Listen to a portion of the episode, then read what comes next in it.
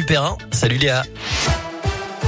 Salut Cyril, salut à tous. À la une de l'actualité, renforcer le télétravail pour les entreprises qui ne l'ont pas encore fait. La ministre du Travail parle même de contrôle à venir pour s'assurer que les consignes sont bien respectées. Elisabeth Borne évoque 5000 contrôles par mois dès la semaine prochaine. Hier, le Premier ministre Jean Castex a demandé la mise en place de 2 à 3 jours de télétravail par semaine quand cela était possible.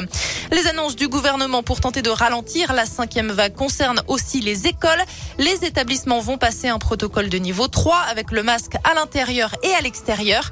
Les enfants de 5 à 11 ans les plus fragiles pourront être vaccinés. À partir de la fin de la semaine prochaine, ça concerne environ 360 000 jeunes. À noter aussi la fermeture des boîtes de nuit pour une durée de 4 semaines à partir de vendredi. Des mesures de chômage partiel sont prévues. Dans ce contexte, peut-être un peu d'espoir, on constate un début de ralentissement de l'épidémie, a déclaré Gabriel Attal, le porte-parole du gouvernement ce matin.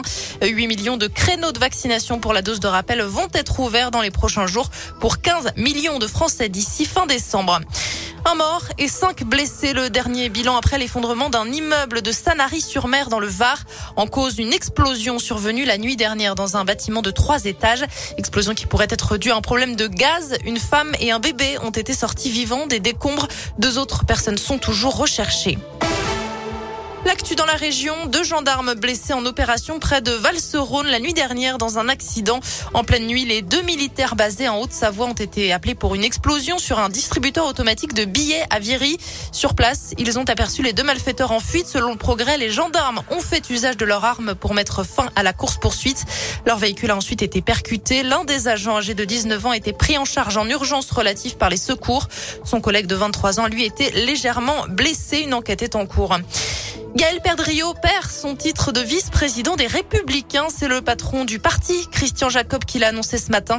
Le maire de Saint-Etienne paie sans doute ses prises de position lors du congrès LR. Il avait notamment refusé de voter pour cette primaire, dénonçant le projet d'Éric Ciotti, les propos de Valérie Pécresse, mais aussi le processus de désignation pour la prochaine présidentielle. Allez, du sport et du rugby, c'était dans les tuyaux depuis quelques jours. L'ASM Clermont a annoncé ce matin la signature pour trois ans de l'international français Anthony Bello, 25 ans, 12 sélections avec le 15 de France. Il rejoint l'Auvergne l'an prochain, lui qui évolue depuis 2014 à Toulon. Il viendra remplacer Camille Lopez qui doit quitter le club auvergnat à la fin de la saison. On termine ce journal avec la météo et la grisaille hein, qui perdure dans la région, de la pluie attendue aussi en fin d'après-midi et des températures qui vont de 4 à 7 degrés seulement. Ce sera un petit peu mieux demain avec notamment des éclaircies attendues dans certains départements, la Loire, le Puy-de-Dôme et l'Allier. On aura 4 degrés à saint 5 à Clermont, 3 à Bourg-en-Bresse. À tout à l'heure.